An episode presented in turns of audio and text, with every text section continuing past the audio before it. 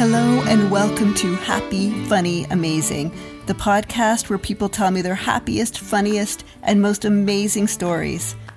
And today we have a very special treat for you a story from Joanne O'Sullivan, a different Joanne O'Sullivan. Now, this Joanne O'Sullivan also happens to be a writer. She writes fiction and nonfiction books for children. And in fact, she just put one out. It is called The Great and the Terrible The World's Most Glorious and Notorious Leaders and How They Got Their Names. And you can buy it by going to her website, which is www.joanneosullivan.com. Spelled just like my name. Joanna Sullivan. um, and if you go to her website, you'll see that she also has some great nonfiction books for kids. Things like 101 Places You Have to See Before You're 12, or 101 Ways You Can Help Save the Planet Before You're 12. She has written such great things, thoughtful things for children. She has, like, totally raised the bar on being a Joanne O'Sullivan. I, I, meeting her, I've realized I need to do better things with my Joanne O'Sullivanness. Clearly. So, how did this Joanne O'Sullivan come to be on Happy, Funny, Amazing? Well, let me tell you.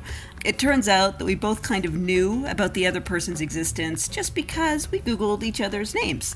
We, I mean, I'm saying each other's names. We Googled our own names, which is also each other's names, because everybody does that. Who hasn't Googled their own name? So I knew that there was another Joanne O'Sullivan, and I even knew in a more meaningful way when I tried to get the web domain joanneosullivan.com and it was already taken. I was like, oh, that other Joanne O'Sullivan.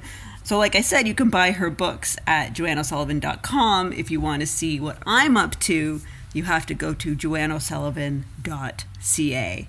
And here's a fun fact when I first looked at her website, I was like, ooh, I really like the font that she used for her name. It's this really nice cursive. So I did something similar on mine.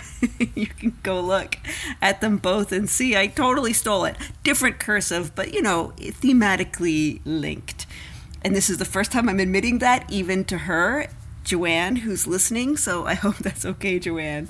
So, how do we meet? Like I said, we knew of each other. We had each done a bit of stalking of each other. Uh, but then she was part of a panel of authors that was doing an event. And the people who were advertising that panel kept tagging me on Twitter in all of their promo because I guess on Twitter we both describe ourselves as writers. So, frankly, it's a very easy mistake to make.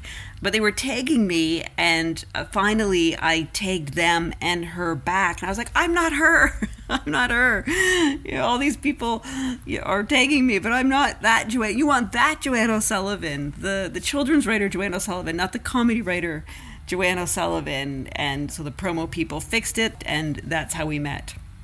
The end result was that we followed each other and occasionally liked each other's stuff, so we had a very sort of distant relationship. But then I asked her to do this, and and here we are. Now, before I get to her amazing story, and it is an amazing story, I thought it would be fun for you to hear the conversation we had to have about our names you know, it's not like a common name. I mean, I think if our names were Mary Smith, that would be different. But Joanna Sullivan is like a really, you know, I mean, I certainly, you know, I grew up in Atlanta and there were only four O'Sullivans in the phone book for yeah. the longest time. And then there started to be more.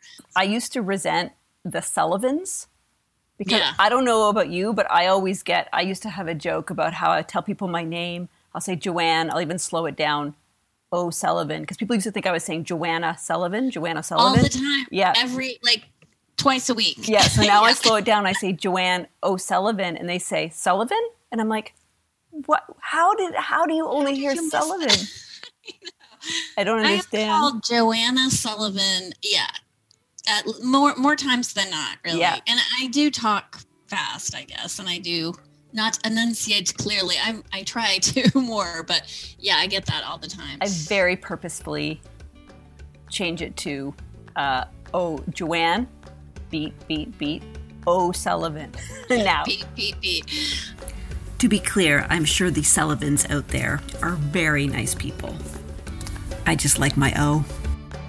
Now for Joanne's story. One last thing I want to say Besides being writers, we do have some other things in common. For example, on her website, you will see travel content, places she's been, hiking guides. And if you follow me on Facebook, you'll see I spent most of this pandemic exploring Ontario hikes and farms and posting pictures. And in fact, her story takes place in a country that is on my bucket dream list to go visit. And it's about the amazing things that happened to her while she was there. Hello, Joanne O'Sullivan. Hello, Joanne O'Sullivan. It's so great to say that. it's so nice to say that. It's so nice to finally meet you. Thank you so much for coming on. Happy, funny, amazing. I'm very excited to have you. So before we begin, why don't you tell us what is your story? Is it happy? Is it funny? Or is it amazing? It is funny and amazing. Oh, it can be great. both, right? Oh, it it's, can totally. It can be all three. I've had some that are all three. So yeah. So okay, so here's my story. So it is um 1996 and I have just finished graduate school. Mm-hmm. And I, my roommate and best friend in grad school, um, had an internship in South Africa. And she had been a filmmaker before grad school, and, and she was doing her internship was like with a reparations or social justice organization post apartheid. So it was really interesting. I'd always been interested in South Africa. Mm-hmm. I myself had, you know, gone to anti apartheid rallies and written letters and been really um, a supporter of that movement. So I was excited to have the chance to go to South Africa. And the people she was staying with were also filmmakers. And they said, sure, you know, I was welcome to come stay in her room. It was very generous of them to let me come and stay. And so I got to Johannesburg not really knowing what to expect at all. It was my first time on the African continent, yeah. full of anticipation, but super tired and jet lag. And I got to the apartment in Johannesburg in a neighborhood called Yeoville and sort of just immediately crashed out as you do when you have jet lag mm-hmm. you know got on the mattress on the floor and um, so i finally drift off after 20 minutes or so and then i've been asleep for about an hour and my friend wallace comes back from a cafe where she has just gone and she's like hey hey hey um, i met this guy at the cafe he says that he's going to take us to meet michael jackson and i was like wait, what? I'm like really sleepy and I'm looking at her from the floor. She's standing above me. I'm like, what? And she goes, Michael Jackson's here in South Africa on a tour. Oh my God. Um, and this guy is friends with his friend and he's going to take us to go meet him. And I was like, okay, that sounds really sketchy. I don't think I said that, but in my mind, I was saying that sounds really sketchy. But but she has really good judgment and really good taste in people. So I was like, uh, okay, okay, whatever, get up, get dressed, walk down to the cafe. And there's this guy. We were probably, I was maybe 29 or th- late 20s, maybe yeah. close to 30. And she was, um, you know, in her early 30s. So there was this guy there in a Karmann Ghia, those old, like really cool cars. He was probably in his late 40s or 50s. He had on a big, like, stocking cap and he had a beard. He was just this like really extraordinary, eclectic looking guy. And I thought, I mean, he might murder us, but you know. I'm going to follow this through to the end. but he has an interesting car and um, i don't know no. he doesn't look like a murderer. Plus wallace is with me and she trusts him. She's like yeah i've met him before. You know we've chatted at the cafe. So we get in this car and we go to this mall and you know it wasn't like the first thing i thought about doing in south africa would be going to a mall like you know. We pull up into the parking lot. It's probably 11 o'clock in the morning at this point and there sure enough is a tour bus sitting there so i was like wow okay this is weird um is, Are you a Michael Jackson fan? Well, I wasn't a big Michael Jackson fan, but of course, you know, every kid grows up knowing who he is and yeah. sure it would be cool to meet him you know yeah so on the way over the guy whose name is adrian turns out he said we were doing this because his best friend from many many years decades is johnny clegg and he i knew about him as a south african artist um, who really helped bring the apartheid cause internationally through his music. And Johnny was, did. Yeah. He yes. was called the Bob Dylan of South Africa. He was a okay. singer songwriter. And he had just had, not too many years before that, yeah, maybe eight or 10 years before, um, a big international hit called The Scatterlings of Africa. And I knew that song really well. And so here's this guy, Adrian, saying, Yeah, that's my best friend. And that's why I know about Michael Jackson, because, you know, all the musicians connect with each other and can you remind me what that song is? You don't have to sing it but do you know like how the, what the chord like is it a popular enough song i'd recognize it? You probably would if you heard it. Um it's it's more like a, a chant. We are the scatterlings of africa. And then the chant is like hey, oh, ba, ba, da, da, da, da. i can't i can't really do it because it's like these very deep voices and they're kind of chanting and, and not making words. That was pretty good though. That um, was, I appreciate I, mean, I, I, had that cassette in my car. So I was like, this is so crazy. I've been here for like two hours. So anyway, here's the tour bus. And then like coming around to the side of the car is Johnny Clegg. And I'm like, oh, hey. And so they're talking outside the car. And then Adrian gets back in and he's like, oh, yeah, I was wrong. It's not Michael Jackson, it's Jackson Browne, who was a really famous American pop rock singer of the 70s. And I had grown up, uh, my sister had his records. So I had grown up listening to his music in my room. We have the album. I knew so you're, you are a fan of Jackson Browne. I, I mean, I was. I knew there was some controversy related to him, but I mean, I knew his songs and they were, you know, meaningful to me from my childhood. So I'm like, what? And, and he's like, come on, we're just going to go over to Johnny's house and, and we're going to sort it out. So we get back in the car and we go, we're, you know, literally again, I have been here less than three hours. we we go through this gated community to like the richest neighborhood in Johannesburg and uh, pull in through the gate. And here I am in Johnny Clegg's house. And you oh know, God, Adrian is like introducing us, like, you know, we're just like this random like grad students from America who we picked up off the street. And his wife was there, her name's Jenny, and she was a super cool. I don't know if she was in fashion, but she was very fashionable. Like it. So really, I need to pause just yeah. for. I just need to back up for one second just to make sure I'm ca- catching the root of this story. So your friend Wallace was in a cafe, not working, just in a cafe. Yeah. Runs into this guy Adrian, who she doesn't really know, yeah. kind of knows, and he just invites you both on this adventure, kind of sight unseen, just cause. Yeah, totally, a hundred percent. Yeah, okay, yeah. Good. And so within hours of landing in Johannesburg, I am in the home of the most famous musician in the country. And um, he's the sweetest like he's not like who are these randos? He's like hey come on in. Can we get you a cup of tea? And then jackson Browne comes in.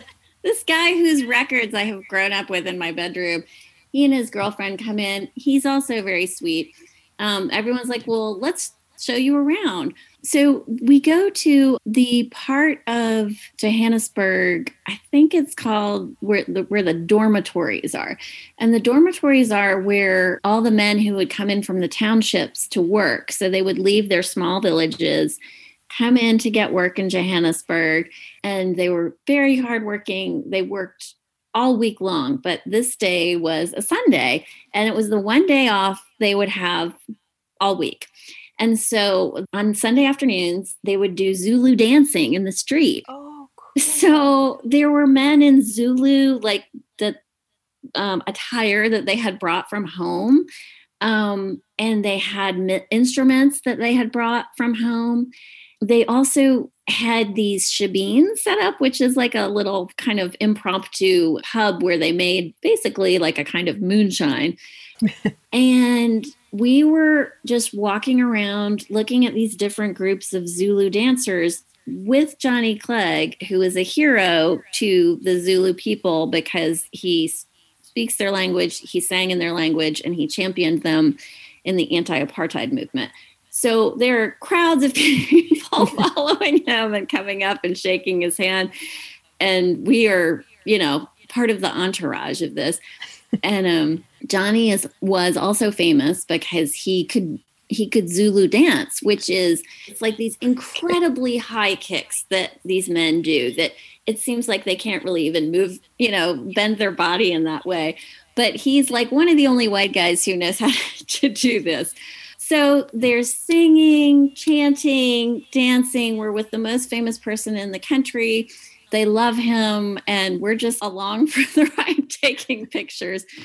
And it was incredible. And by the end of the day, Johnny knew of some little club where it was like a honky tonk kind of thing and we went to that place. It was not very crowded but you know of course everyone knows who he is. But we went in and some of the members of his band and of jackson browne's band um, were singing because they're you know they had musical instruments set up and they were talking about the next day going to look for warthogs.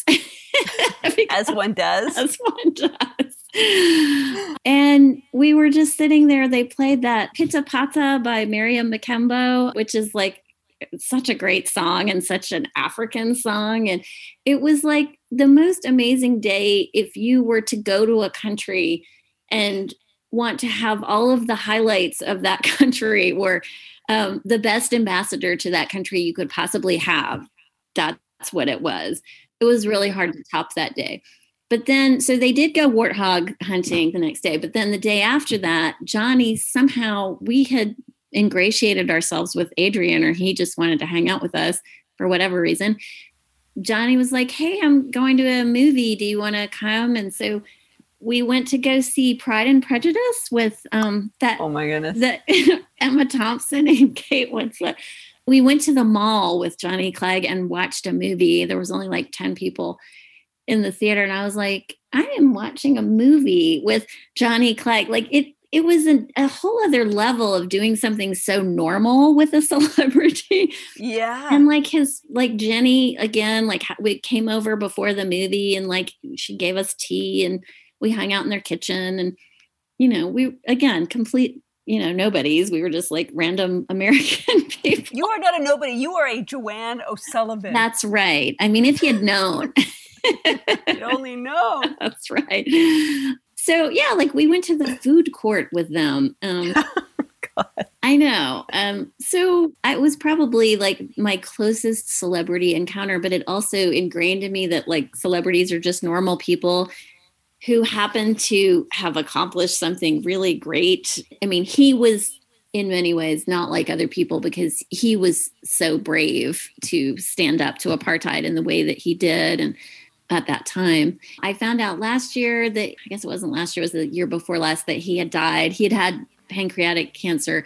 He was such a, a hero and um, yeah. such a nice guy. So, did it fulfill your dream of visiting South Africa? It really did. And the rest of the trip, even though it was not star studded, um, it, I went to everywhere in the country from, you know, coast to coast. I was there for several months.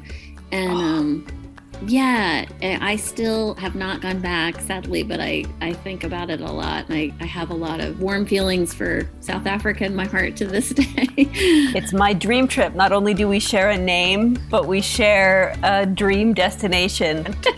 well, on that note, Joanna O'Sullivan, I'm going to thank you so much for coming on Happy, Funny, Amazing and telling me that amazing and funny story of celebrity out of the blue three minutes into your South African trip.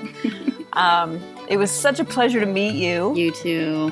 Thank you so much uh, for having me. It was so fun. Thank you so much for coming on. Have a lovely rest of your day. Bye. You too. Bye. I reached Joanne O'Sullivan in her hometown of Asheville, North Carolina. If you want to check out her books, including her most recent one, The Great and the Terrible, you can at her website, www.joanneosullivan.com, because she got the calm. if you want to see some amazing photos from Joanne's trip to South Africa, including that day with the Zulu dancers, their instruments, Jackson Browne, and Johnny Clegg dancing, you can at the Happy Funny Amazing Instagram page, Happy Funny Amazing Podcast, or at our Facebook page. If you're enjoying Happy Funny Amazing, please consider subscribing, liking, or reviewing wherever you listen to podcasts. Thank you again to John Bartman for the music, Joanne O'Sullivan for the story, and to you for listening. I hope you have a happy, funny, amazing week. Bye.